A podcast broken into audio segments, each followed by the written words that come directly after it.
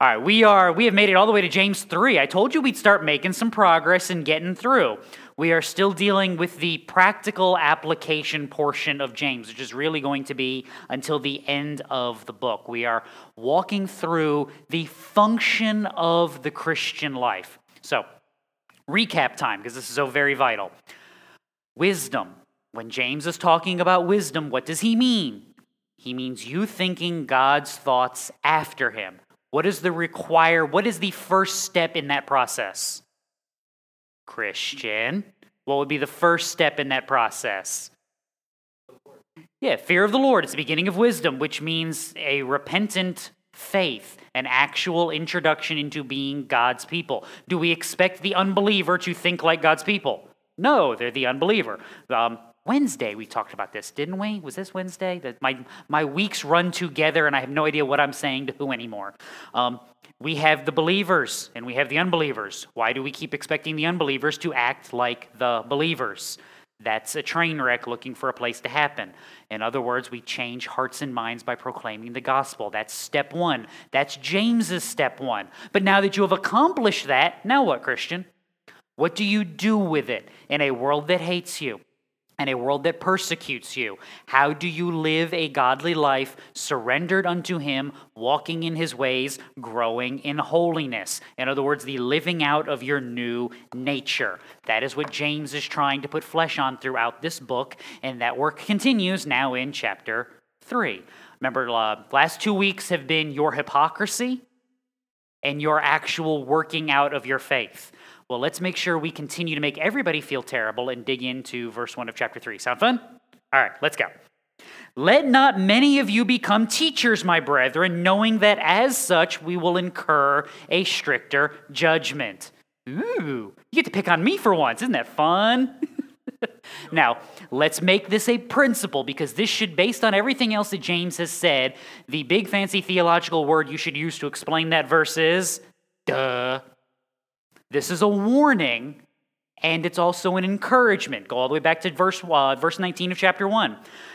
Everyone must be quick to hear, slow to speak, and slow to anger. In other words, and we talked about this, the Christian life should be a deliberate, thoughtful life. Now, you know why Sunday school was what it was. We want you to actually think through things, to evaluate them from the proper perspective, grounded on that solid foundation that Christ gives, following the teachings of the apostles as they build on that foundation. You construct your life in such a way that you are no longer thinking the way that the world thinks, no longer way thinking the way that your fallen self thinks, but thinking in the way that God thinks. So Hebrews 13 comes into play.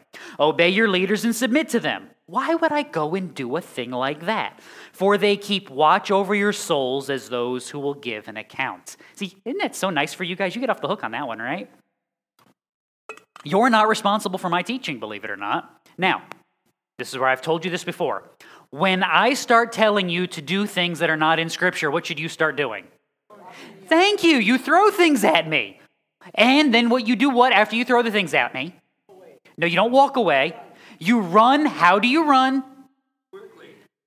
Screaming from the room. My wife listens to me when I talk. Now that's an accomplishment right there. when I start spouting heresy, the steps that you follow are A, throw things, B, run, screaming from the room. Okay? That's how this always is supposed to work. Why? Because while you are not responsible for my teaching, I am, you are responsible before God for how you live and what you follow. You're never going to get there and go, well, Pastor said, and I did. Well, is Pastor right? I didn't think about that. Mm, be transformed by the renewing of your mind. You don't get transformed by the renewing of my mind. You get transformed by the renewing of your mind, which means you need to think, you need to evaluate, you need to pay attention to what's going on. This is why, again, Vern's writing on the back of it. I won't take his bulletin, but this is why all these Bible verses that I read are in your bulletin. So that you can check, you can evaluate, you know whether or not I'm just making things up as I go along. I typically am not, but that's why I warn you when I get off the notes because that way you can you can kind of be on, on extra guard. But I want you guys to be able to think through this, to ask questions. I've told you this before. A pastor that doesn't want you to ask questions, should you ever listen to anything he says again? No. If I haven't got time for your questions, then I, there's a big problem with me. I mean, your question may be silly, but you know what it still deserves? An answer. And if we don't know where to find it, you know what we do? We go look because we're slow and we're deliberate and we think through these things and we make sure we get it right. We don't just start spouting things from left field, we actually get this done. So, in other words, the faithful follower should be a follower who is patient, who is slow, and who is deliberate. This is not new in your Bible. Always remember this. We made a big deal about this last week. I'm going to make a big deal about it this week. Is James coming up with his ideas in a vacuum? No. What's his foundation? What are his two foundations we've been hammering? Teachings of Christ, and those are typically based on what?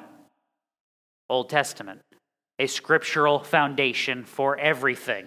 So, this idea of being slow to speak and thinking through things has been enshrined in your Old Testament. This is wisdom, Proverbs 17.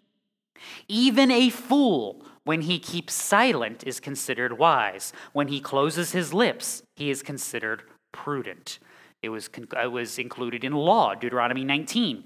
A single witness shall not rise up against a man on account of any iniquity or any sin which he has committed. On the evidence of two or three witnesses, a matter shall be confirmed. In other words, you can think it true all you want. If we can't prove it, what do we do about it? We leave it alone because we can't prove it. We have to trust whose judgment?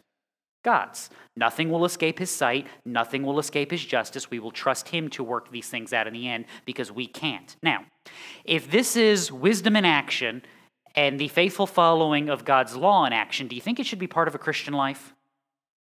This is when the head should go this way. Yeah. Ephesians 4. We are no longer to be children, tossed here and there by waves, carried about by every wind of doctrine, by the trickery of men, by craftiness and deceitful scheming, but speaking the truth. In love, we are to grow up in all aspects into Him who is the head, even Christ. In other words, we've made a big deal about this. I want to stand firm, anchored and grounded in the world. How do I do that? By being slow, by evaluating, by thinking, by contemplating, by making sure I am grounded in wisdom, built upon Scripture, following the foundations that Christ has laid down. Anything less than that would be foolish. It would be the opposite of wisdom, and sanctification requires you to do what, Christian? Walk in wisdom. That's what James is getting on about. Now, this would be doubly true for guess who else in this room? Yeah, me. 2 Timothy chapter 2. Be diligent to present yourself approved to God as a workman who does not need to be ashamed, accurately handling the word of truth. Again, this is why you get all those extra verses that I read. Because you can evaluate, you can make sure what I'm telling you actually has a basis in reality. This is one of the reasons I actually got into ministry. Is I used to work open to close at a restaurant every single Sunday because our owner had to be in the choir at his church. I kid you not. I could never be in church because the owner had to be in the choir at his church. So I worked every single Sunday. So my church would be Cameron would go to church and then come in at lunch and give me a bulletin and like give me a little rundown of what was going on. And then we'd watch that channel you should never watch in the evenings. The, yeah, the, the, we used to watch TBN because it was the only religious channel. And whew, and I used to yell and throw things at my television because there were, I don't even remember who it was, but one of the guys would, would be telling you these things. Then he'd put up a Bible verse on the screen about what he was talking about. And me, being the bored person that I am, would start looking up the Bible verse and be like, that's not what it says. I mean, like, if you can't even be bothered to get the actual Bible verse right, like, you're not even trying to trick me well. And that's when Cameron finally looked at me after weeks. No, I'm serious. They would put up, like, he'd say this, and it says in the Bible, and then he'd say this quote, and then they'd put up on the screen, like Matthew 24 13 and be like, oh, there's the reference. So I'd look up Matthew 24, 13, and then I'd get mad and throw my Bible across the room because that's not what Matthew 24, 13 said. And no, I don't know what Matthew 24, 13, 24, 13 says right now, but you get the point. That's when Cameron finally looked at me and goes, well, maybe you should be teaching Bible. Like, hey, and off to seminary we went. So this is how this starts. You should be able to evaluate. You should be transparent enough to know what's going on, ask and answer questions, and think through. Why? Because who do we ultimately stand before? God. I don't do this for you, believe it or not. I know that makes me a bad person, but I don't. I do this because I want to rightly divide the word on behalf of Christ for his people. Now, granted, you are Christ's people, and so you get the benefit.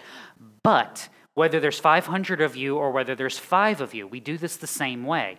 When we had COVID and we were barely getting 10 people in this room, if you go back and look at the recordings and the video, you know how much of this changed? Not a lot. We did it the same way. Why? Because we do it as a service unto God. We worship as a service unto God. We teach as a service unto God. We rightly handle the word as a service unto God. And if we even remotely think about coming close to deviating from that plan, what's step one? Throw things. Step two, run from the room. How? Screaming. Why do we scream running from the room? So that everyone will know what's going on. Okay, there you go. Even me. Oh, oh I, wait, what did I say? Exactly. That's how this is supposed to go. So let not many of you become teachers, my brethren, knowing that as such we will incur stricter judgment. Verse 2 For we all stumble in many ways. If anyone does not stumble in what he says, he is a perfect man, able to bridle the whole body as well. This is also why we have to think and evaluate. I know this is going to come as a complete shock to you, but every once in a while I'm going to say something stupid. Yeah, I know. It's I, I know, I know. Brace yourselves. When I do, you know what you need to be able to do? Go, um. This is why I actually look at you guys when I talk to you, because there have been times when I'm talking and I'm going, I'm getting a lot of this face. You know, you start looking at me like a German shepherd with your heads turning side to side, you know? Yeah, like, you know what? Someone's doing a really bad job of explaining this, and that someone is me which means I need to do a better job of explaining it. So we slow down, back up, and go again. Um, I had this happen years ago. Luckily, this only happened once or twice to me. Where actually, after the sermon, someone came up to me and go, Did you mean to say? And then said something. And I'm like, No, no, I didn't. You know we did first thing next Sunday? We corrected the dumb thing we said the week before because that's important. It's vital that we pay attention and that we get this right.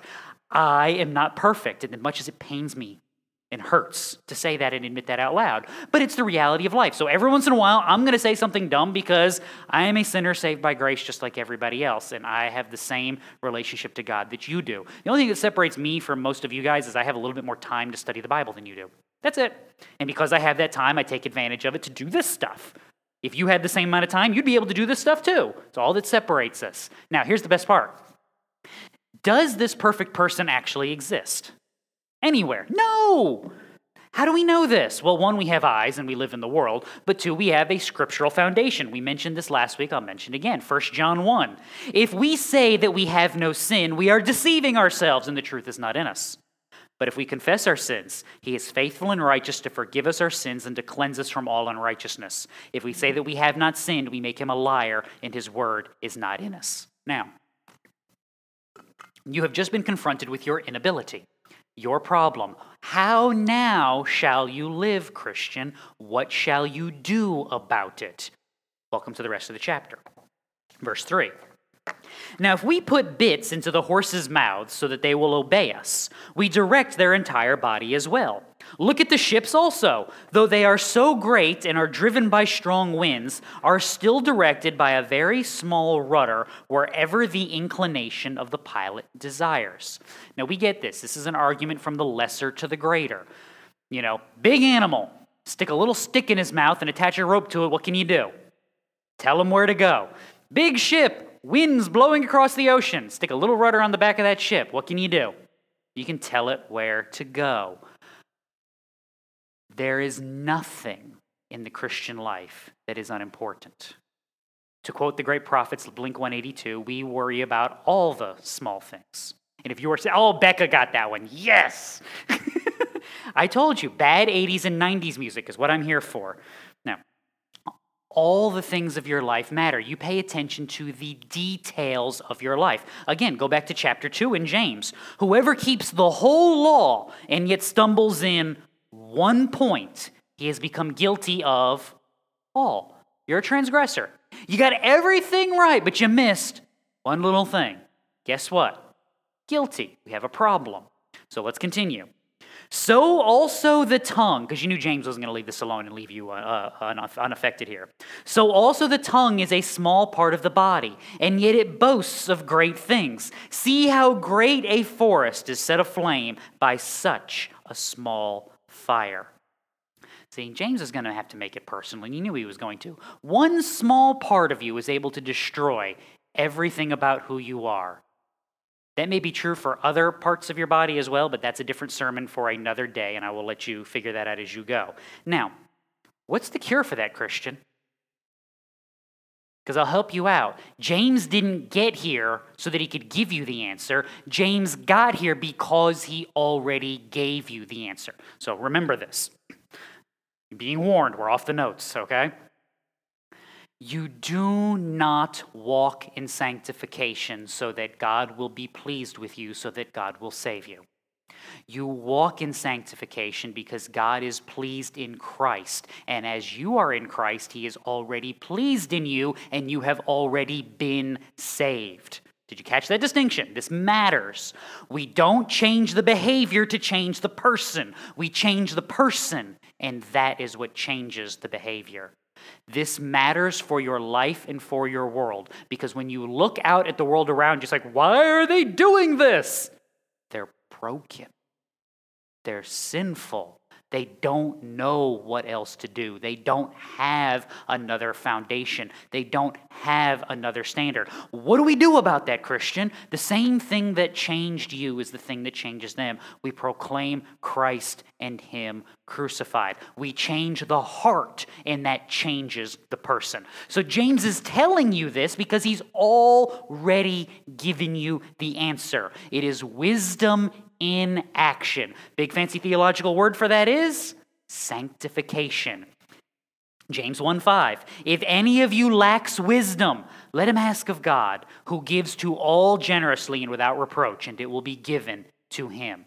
So, in other words, Christian, child of God, you go to your good father and say, I'm acting like an idiot. Please help me. He doesn't look at you and go, Moron, why would I help you? You're his child. What does he desire from you? He desires your sanctification. He desires your growth in holiness. He desires your cleansing and your righteousness. Therefore, he equips you for this. It's that, it's that bad footprints in the sand analogy that I cannot get away from. I've told you this before. You know, how many of you had that in the 90s? See, I know Vern did. We got to pick on Vern a little where you had, you know, there were two, remember that poem? It's the two footprints in the beach, and it's like, eh, there were two footprints in the sand, but during the hardest parts of my life, there was only one, and that's when God carried you. You, you know what you were doing during the hardest parts of your life? You weren't being carried, you were being drugged, kicking and screaming.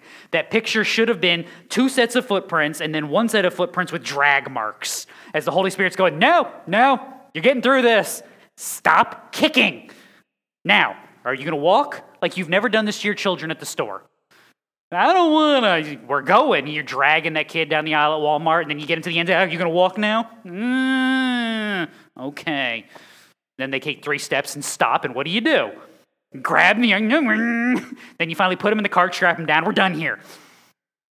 Welcome to your sanctification process, Christian. Welcome to what happens when God is accomplishing on your behalf. This is why wisdom is important. The goal of Christian living, we know we're not perfect. Lord knows if we're honest with ourselves, we know we're not perfect. But what we are is redeemed. We are cleansed of God, righteous before his throne, and we will get there because of the work that Christ has done. What wisdom in action is attempting to do is saying, I'm trying not to burn down my life. I'm not doing a great job. But God, by your wisdom, by your power, by your mercy, by your might, strengthen me that I get better and better day by day. Because here's what happens when do you typically learn the best? When people reward you? Like, how many of you are like, oh, they gave me a cookie, I'll do that again? No, it's typically what? When life kicks you in the butt and you're like, ow, Okay, what happened there, and how do we avoid that from ever happening again? That's the discipline of the Lord. That's the work of God in your sanctification. You learn by failures so often in this life. Welcome to why the assembling of the saints is so important. Welcome to why wisdom is typically accumulated how? Over time. Those gray hairs that you've been winning year after year are there for a reason. They're a reminder of battles won, battles lost, and why we need young and old in our fellowship. Because I need people to look at me and go, you know, son, I see where you're going. And I went there in about 88, and you know where that ends? You see, I need that because in 88 I was seven, okay? I need somebody who was messing up then to tell me that that's a bad road to go down. And when I look at my children coming along, or I look at the younger generation after me and go, ooh, ooh, I've made that one. That one's going to hurt. You might want to go a different direction. This is where wisdom comes into play from the body of believers. This is what the Spirit is teaching. This is what being grounded in Scripture is meant to do for you. Is it actually gives you the opportunity to stop before you get there, to evaluate. Again, why are we slow to speak, quick to hear? Because we don't want to be the Peter of the bunch. Remember, John is the disciple whom Jesus loved. Peter is the disciple who always put his foot in his mouth. Why? Because Peter never met a situation where he couldn't speak before he thought. It is only in Christ, empowered by the Holy Spirit, that any of that changes. Now, why can we trust that God will do this? Well, what did he promise? John 6. All that the Father gives me will come to me, and the one who comes to me I will certainly not cast out. In other words, because you are his child, he is working with you. Because he is sometimes dragging you kicking and screaming, he will not abandon you. Because he is working and will not abandon you, you will get there. Now, part of this is also why do you care? See, this is the argument Paul is, um, yeah, yeah, I almost messed up myself there. This is the argument Paul is making in Romans. Well, shall we go on sinning so that grace may abound? May it never be. How can we who died to sin still walk in it? See, if you're if you're sitting here hearing me and you're going, you know, what you're really telling me is I don't have to worry about any of this, that God's got this. He's done the work, He's going to do the work, and I can live however because He's going to drag me across the finish line. You don't really care about your sin if that's your argument. Believers, unbelievers. Believers care because they have been changed. Unbelievers don't care because they haven't been changed. James gives you this example in verse 6. The tongue is a fire, the very world of iniquity. The tongue is set among our members as that which defiles the entire body and sets on fire the course of our life and is set on fire by hell. Well, that was pleasant, wasn't it? You know I like about James? James James writes like I think, you know.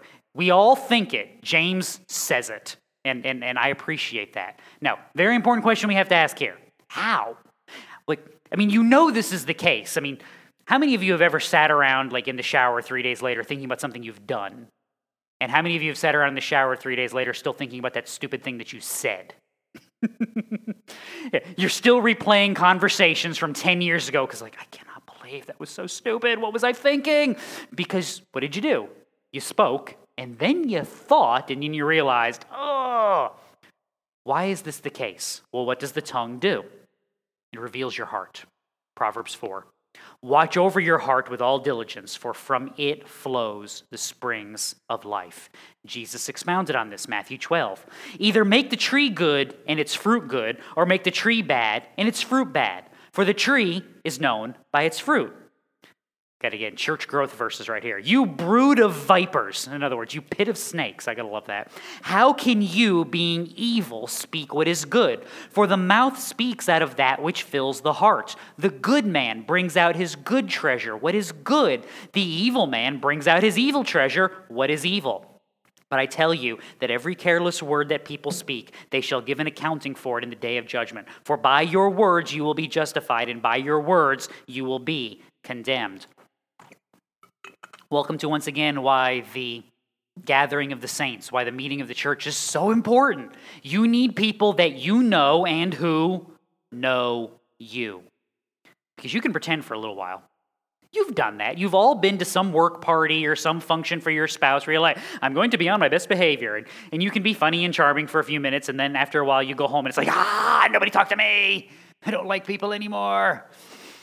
You've all done it at least once. Why? Because you could. Now, what happens if you have to go to that meeting every single day. Day in and day out. Week in, week out. Month in, month out. What eventually happens? You start slipping, don't you? I've seen this in restaurants for years. We get this guy in, you know, stick him in the back washing dishes, and he's like somebody lit him on fire for a week. And it's like everything's clean, it's organized, it's put in the right space. And then a couple weeks later, start noticing stuff's not where it belongs and you start noticing stuff's not as clean as it was and then after six weeks you're like why does this guy still have a job? He doesn't come in on time. He doesn't wash anything. He can't keep it up because it's not who he is. It's not how he works. It's not the type of person that he is at his core. And after a while who you are is always going to be revealed. This is why i don't you know try to hide my, my bad knowledge of 80s and 90s music from you guys. I don't try to pretend i'm a good person because i know that i'm not I want you to know where this comes from. My ideas are terrible. They are not good. I've told you this a thousand times. You never want my ideas, you want God's. This is why I have to be diligent to handle Scripture correctly. Because the minute I tell you to do something and I don't have a standing or a foundation upon Christ or upon His Word to tell you anything, why should you ever listen to me? I mean, seriously.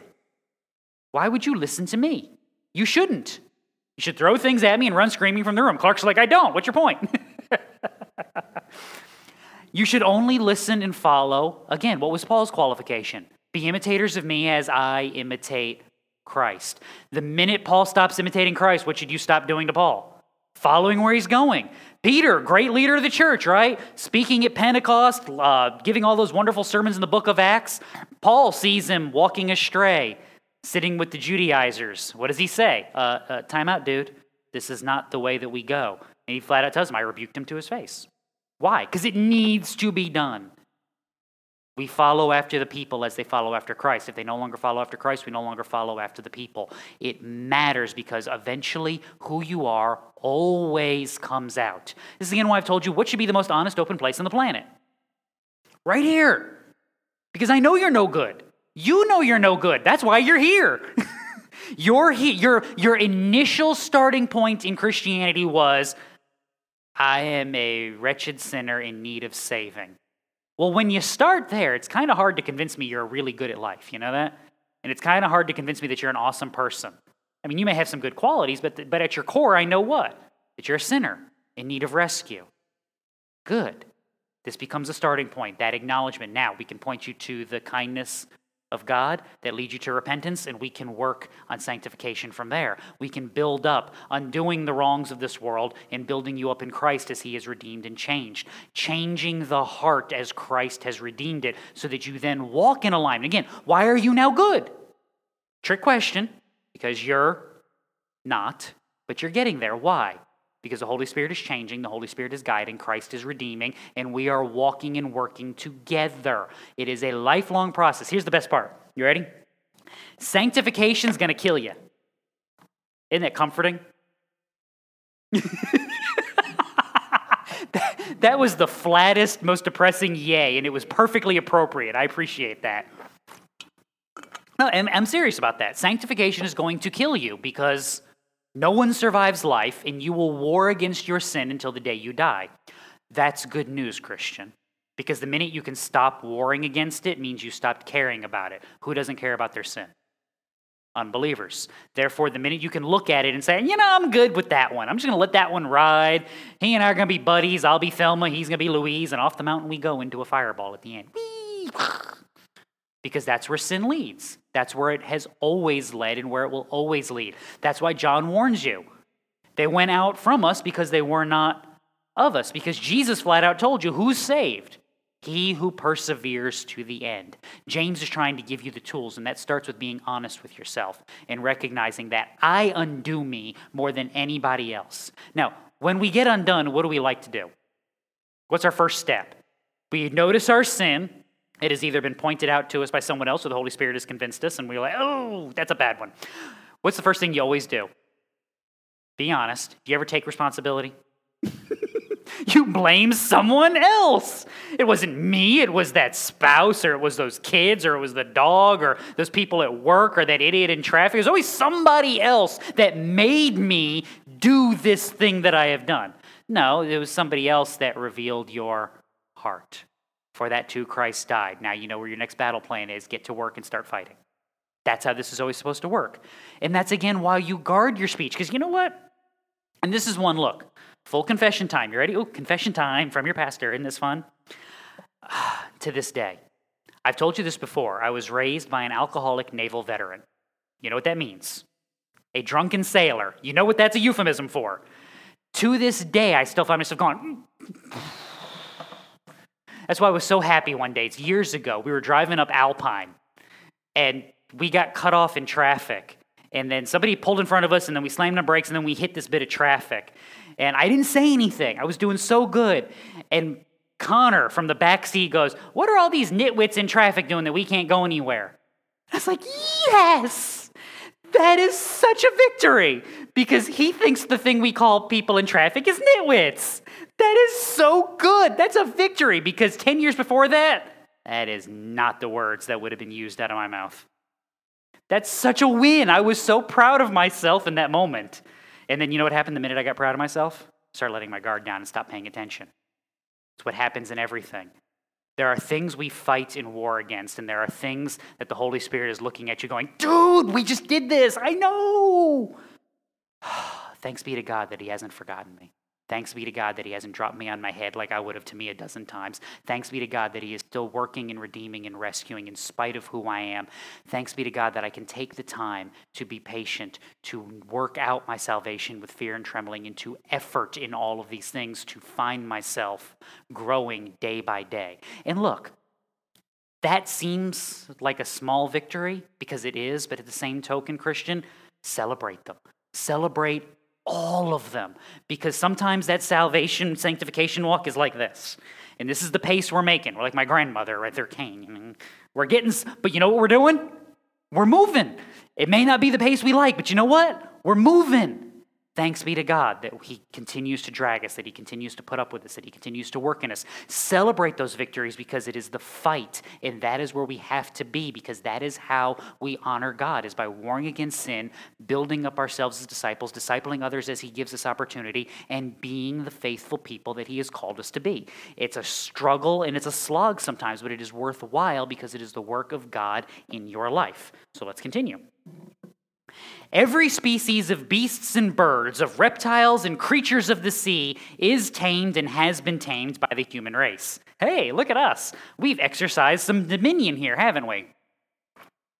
That was the God given mandate, right? God said, Let us make man in our image according to our likeness, and let them rule over the fish of the sea, and over the birds of the sky, and over the cattle, and over all the earth, and over every creeping thing that creeps upon the earth. Look how awesome we are, huh? you know this is not going to end well, right? But, verse 8, you knew it was coming. No one can tame the tongue. It is a restless evil and full of deadly poison. Why? Because for all our great works out there, where's our great enemy? Genesis 6 The Lord saw the wickedness of man was great on the earth, and that every intent of the thoughts of his heart was only evil continually. Like the way Paul puts it in Romans 7. I find in the principle that evil is present in me, the one who wants to do good. For I joyfully concur with the law of God in the inner man but I see a different law in the members of my body, waging war against the law of my mind and making me a prisoner of the law of sin which is in my member. That's what this is. This is a restless evil and full of deadly poison. And James gives an example in verse 9 and 10. With it, we bless our Lord and Father, and with it, we curse men who have been made in the likeness of God. From the same mouth come both blessing and cursing. My brethren, these things ought not to be this way. And you know what? I agree. That's why we need help. We need help. So let's go back to Paul in Romans 7 and continue on. Wretched man that I am. Always a good start, acknowledging your own sinfulness. Who will set me free from this body of death? Thanks be to God through Jesus Christ our Lord. This is where your focus and your mindset are very, very important, Christian. And I don't mean in some like new age guru way, you know. you know, the, we, we need the power of positive thinking. No, you don't. You know, you know what the power of positive thinking is trying to get you to do? It's trying to get you to change yourself by changing your behavior. I will change my mind by what I do. I will fake it until I make it. Well, you know what eventually happens long enough? You stop faking it and you never make it. Ever. Not even one time. That's why every single generation has another one of these guys. I mean, if you go back far enough, like I grew up, it was the, um, I mentioned this at some point, it was Tony Robbins when I was like in high school, doing all the, yeah, all these positive thinking things. And now they all seem to work at gyms. I can't figure that out they, they all seem to be lifting weights or doing marathons or something. And it's like i don't like running that much to you know to be to follow this mindset. But every generation has this guru that's going to tell you how to change your life and change your mind. And you change your life by changing your mind. And you change your mind by changing your life or something like that. It can't work and that's not what i'm talking about. What i am talking about is christian living focused on christ influenced by the knowledge of what he has done. John 15 I am the true vine. This is Jesus talking to his disciples. And my Father is the vine dresser. Every branch in me that does not bear fruit, he takes away. And every branch that bears fruit, he prunes it so that it may bear more fruit. You are already clean because of the word which I have spoken to you. Abide in me, and I in you. As the branch cannot bear fruit of itself unless it abides in the vine so neither can you unless you abide in me. I am the vine, you are the branches. He who abides in me, and I in him, he bears much fruit, for apart from me, you can do nothing. Nothing. Catch this. They went out of us because they were not of us. In other words, there was a branch that claimed to be a part of the vine, but it wasn't doing anything. It was just like, hey, I like you other vines. I'm just going to hang out. Oh, I'm not attached? That's probably not good. And the ones that are attached, what happens to them? Snip, clip. Do you think do you think the branch likes being pruned? I mean, this is this is your metaphysical question of the day. Does the tree scream when you cut it? Now, I, we laugh, but Christian, do you like being pruned? Do you like the thought of that? That there is a part of your life that is no good and needs to be cut off and thrown away? I don't know about you, but I'm kind of attached to all of my parts. I've had them for a while. I would be upset if they were gone. And let's be honest, you've never been attached to inanimate objects, have you? Ever, not even once. That's why you're carrying around things from your grandparents, you know, to this day. And like, there's still stuff in my house. Can't really get rid of that. Why not? Because it was somebody's great grandmother's, and there's pictures in black and white in my in-laws, you know, you know, picture cabinet that we can't get rid of because it was theirs. Why? Because it has a value. Welcome to why it's such a big deal that you understand that sin is a root cause in your world and that it flows from you. Because what it ends up doing is it weaves into your life. It is who you are, not just what you do. And when you have to cut that out and throw it away, it's like, if you don't believe me, put your phone down for a week. I'm serious. Just put your phone down for a week. Only use it for phone calls and emergency text messages. You know what you'll start doing like by Tuesday? You'll just start reaching for it randomly. Why? Because it's part of your life. I'm not telling you you have a problem. You have to evaluate that for yourself. But it becomes a part of your life. It becomes a habit. If you don't believe me on that one, they've never closed the road on the way you go to work for like a week or a month when they do construction. How do you feel at work for that entire month? It's like it doesn't feel right because I can't go to work the right way. And it's just wrong. It's just wrong and everything is messed up. Now, Christian, those are benign, simple things. But what happens when they're destructive? Why do you hold on to destructive things? You know they're not good for you, and yet you hold on to them. Why? Because you love them. What does a loving, caring father do for you? Shoot! That's my best knife sound. Sorry, I'm not good at sound effects. He cuts them off. Do you love that? Yes, and no. I appreciate the sentiment, but at the same time, I was kind of attached to that. It's for your good, and it's for His glory, and it's how things need to be. Why? Because they ought not be this way, Christian. We ought not be as broken as we are, and yet we are. How merciful and gracious and loving is God. How awesome is His mercy. How great is his sacrifice, and how powerful is his salvation that it overcomes in spite of us. This is what we celebrate. This is what we have to be reminded of. Again, I'm going to do it again. You ready? This is the, the YouTube algorithm has picked up on this and keeps using this as the, as the picture. We have been saved, we are being saved, and we will be saved.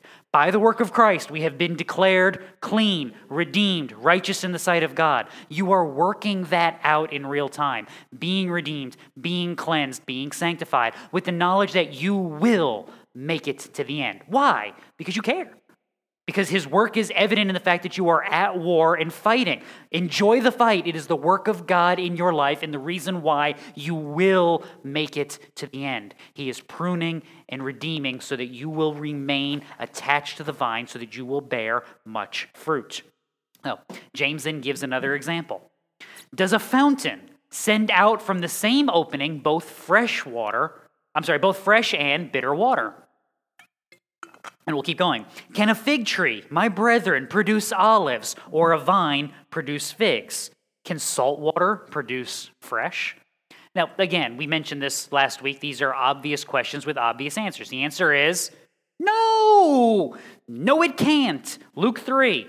Uh, this is John the Baptist talking to the crowds. Again, they don't. They t- keep telling me this is a bad idea to say to visitors, but I, it's biblical, so I, I need a better argument than it's a bad idea. I'm kidding, by the way. He began saying to the crowds who were going out to be baptized by him, You brood of vipers. Wouldn't that be fun? We, need, we should do that. We'll get a gift basket for visitors and we'll put on there pit of snakes and see if anybody gets the joke with the Bible reference on it. Bad idea, right? Terrible. Yeah, my wife is telling me bad idea. Okay.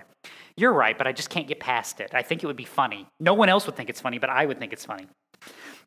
You brood of vipers, who warned you to flee from the wrath to come. Therefore, bear fruits in keeping with repentance. James builds on that idea, right? We covered this last week. If you have faith without works, does that faith save? And the answer is no, because repentance should bear fruits. Do not begin to say to yourselves, We have Abraham for our father. For I tell you that from these stones God is able to raise up children to Abraham. Indeed, the axe is already laid at the root of the trees, so that every tree that does not bear good fruit is cut down and thrown into the fire. And you see this. Look, if you want to have some fun with your Bible history, go read your Old Testament. I haven't given you any other homework today, have I? Oh, I'm doing terrible today. All right, read your Old Testament for homework. there we go. Be like that teacher on Friday. Do you guys have any homework this weekend? No. Oh, good. no. Start learning to lie to your teachers. Yes, we have all this homework in this class and all this homework in this class. I'm kidding, by the way. But if you want to, in general, understand the general flow of your Old Testament, this is the evidence of Israel. A people rescued by God and left in their own power. How do they do? Yeah, not good. Not even a little bit good. Why not? Because people are not good. Because they are broken and corrupted by sin. And that is why we need to actually be changed. Go back to James 2. What use is it, my brethren, if someone says he has faith, but he has no works? Can that faith save him? If a brother or a sister is without clothing and in need of daily food, and one of you says to them, Go in peace, be warmed, be filled. And yes, I have to read it in that voice because it's the only way it sounds right. And yet you do not give them what is necessary for their body. What use is that? Even so, faith, if it has no works, is dead being by itself. It's what Paul talks about with having a form of godliness, but denying its power is this is what every man-made religion does to you. Every man-made religion tells you, you do X, Y, or Z, and you will appease whatever deity we have invented, and then you will be cleansed and go into whatever eternity we have made up for ourselves. It is human effort, human accomplishment that makes God happy with them. But biblical Christianity looks at you and says, what? Good luck with that. Let me know how that works out with you. They're Billy Crystal, right? And, and, and the Princess Bride. Have fun storming the castle. Think they're going to make it? Haven't got a chance. You have no chance in that. Your works are no good. It is biblical Christianity that tells you what? God accomplishes, God empowers, God redeems, God brings you to completion. That's what James is on about. Of course, faith without works is dead. It has no power behind it because if there were power behind it, then the Holy Spirit would be involved and that faith would produce something in your world. Now, how do you get that kind of faith? By doing one thing and one thing only trusting in Christ. This is Romans 5. While we were still helpless, at the right time, Christ died for the ungodly. For one will hardly die for a righteous man, though perhaps for the good man someone may dare even to die. But God demonstrates his own love towards us in that while we were yet sinners, Christ died for us. Now, let's rewind back to our beginning examples. How do you tame critters? I grew up with dogs in the house. I still have a dog in the house. Training children and training the animals is actually not that difficult. How do you do it? Well, it's not, diff- not that difficult, it's wrong, not that different. How do you do it? You observe behavior, you incentivize the behavior you like, you disincentivize the behavior you don't. See, with the dog, it's a treat and maybe a little rolled up newspaper or making them sit in the corner or something. With the, with the child, don't use the rolled up newspaper on the nose of the children. They don't like that, they don't take to that well. I'm kidding. I didn't do that, although I did suggest it one time. My wife didn't think that was a good idea either. But isn't this what you do with children? The same idea. You incentivize what you like that they're doing, and you disincentivize what you don't like, whatever that disincentivation process might happen to be. Christian, let's take that principle. How do you tame your tongue? How do you change the words that are coming out of your mouth? You got that one. Don't nobody understand the words coming out of your mouth. Sorry. How do you change your tongue? How do you change the action? Come on now, I've told you this how many times. If I want to change your action, I have to first change your mind. In order to change your mind, I have to change your heart. Change the desires will change the thinking, will then change the action. In other words, if I want to change your tongue, if I want to bring discipline to your life, I have to change your heart. Proverbs chapter 3. Trust in the Lord with all your heart and do not lean on your own understanding. In all your ways, acknowledge him, and he will make your paths straight. See, this is how this was always supposed to work. Israel unto themselves never had a chance. They never had a chance. Christian, you unto yourself never had a chance. Abraham, left by himself, never had a chance.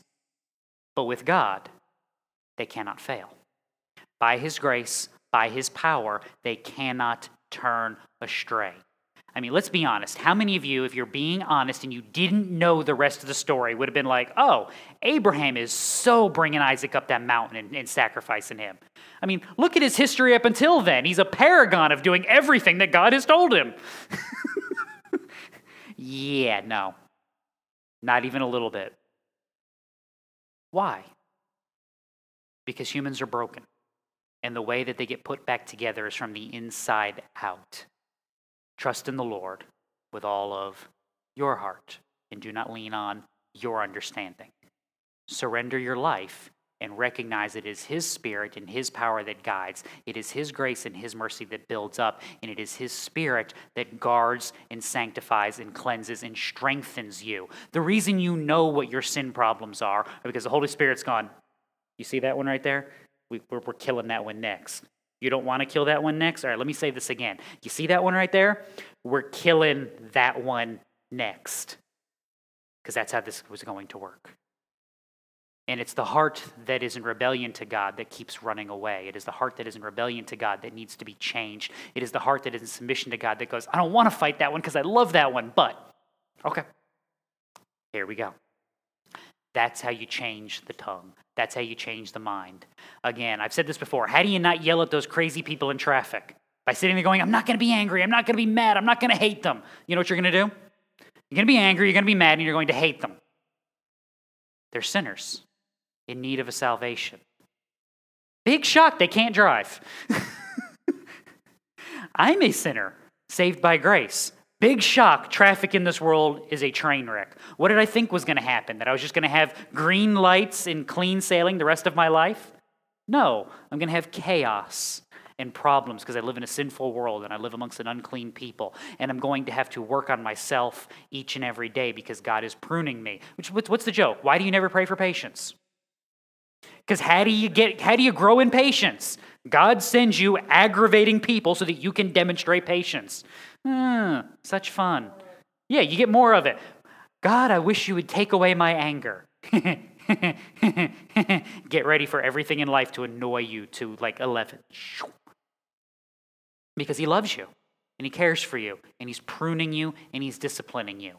And the fact that you're worried about it and think that you're failing is proof that the Spirit is at work. And it is proof that He is changing your heart and has changed your heart. So rejoice, Christian and enjoy the fights because it's who we are and it's how we live. We guard our hearts because our hearts have been changed by God, and we guard them by continually returning to Christ and knowing that it is His Spirit that protects us and it is His Spirit that carries us along. And when we find the things that are corrupting and we find the things that are tearing at us, we go, no, no, no, no, let me cut that one off before you do because it'll feel a little bit better if I do it and know that if we didn't get there in time, He's going to get it because He loves us, and it is for our good and for His glory. And we can rejoice because, Christian, these things ought not be. And because He loves us, He will not allow them to stand. And because we love Him, while we mourn sometimes the things that we shouldn't, we can rejoice that we have lost nothing. Because in Christ we have gained a kingdom we have gained a fellowship. We have gained a family, and we have gained a standing in God's court that nothing in this world can take away. And we must rejoice there because there is not a whole lot of other joy in this world many times. But in that reality, there is joy in everything. Let's pray.